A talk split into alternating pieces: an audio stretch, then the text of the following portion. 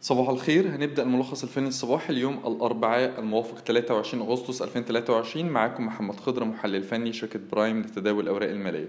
مؤشر EGX 30 أخيرا تجاوز مستوى مقاومة مهم.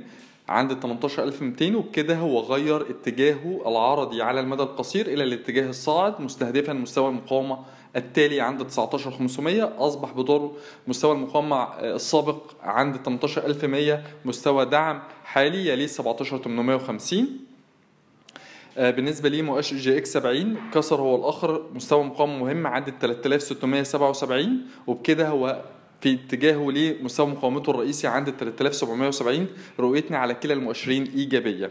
بالنسبة لملاحظات التداول النهارده أول حاجة ملاحظات تداول على المدى القريب اللي شايفين إن هي ممكن تختبر مستويات مقاومة واللي رؤيتنا عليها إيجابية. أول حاجة عندنا القلعة بنميل إلى إعادة تجربتها لمنطقة المقاومة بين 2.35 ل 2 جنيه 40 شايفين إن كل انخفاض ل 22 2.15 هتكون بمثابة فرصة للشراء للمتداول قريب المدى.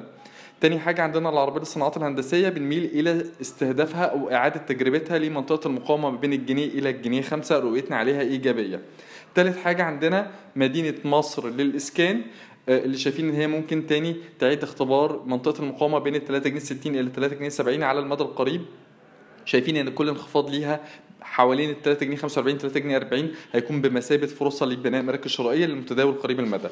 أما بالنسبة للاسهم على المدى القريب اللي رؤيتنا عليها قد تكون سلبية أو بنميل إلى إن هي تعيد تاني تجربة مستويات الدعم فعندنا العمل منتجات الخزفشيني اللي اتحركت بقوة من ال 4 جنيه 60 ده مستوى الدعم الرئيسي وصولا إلى 6 جنيه 30 إحنا بنميل إلى حدوث تصحيح في شيني لإعادة تجربة منطقة الدعم السنوية ما بين ال 5 جنيه 70 إلى ال 5 جنيه 50 خاصة بعد موجة الارتفاع الأخيرة اللي بدأت من ال 4 جنيه 60 شايفين كمان إن منطقة المقاومة بين 6 جنيه 30 6 جنيه 50 يصعب اختراقها على المدى القريب.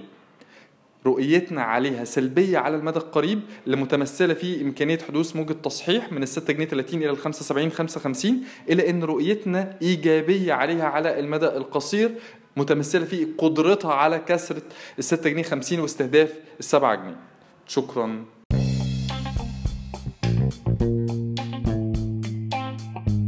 يرجى العلم أن هذا العرض هو لأغراض معرفية فقط، ولا يمكن اعتباره عرض أو توصية شراء أو بيع أو إدارة استثمارات أو خدمات استشارية. ينصح باستشارة مستشارك المالي قبل اتخاذ أي قرار استثماري، علماً بأن الأداء التاريخي ليس مؤشراً يعتمد عليه لتحديد الأداء في المستقبل.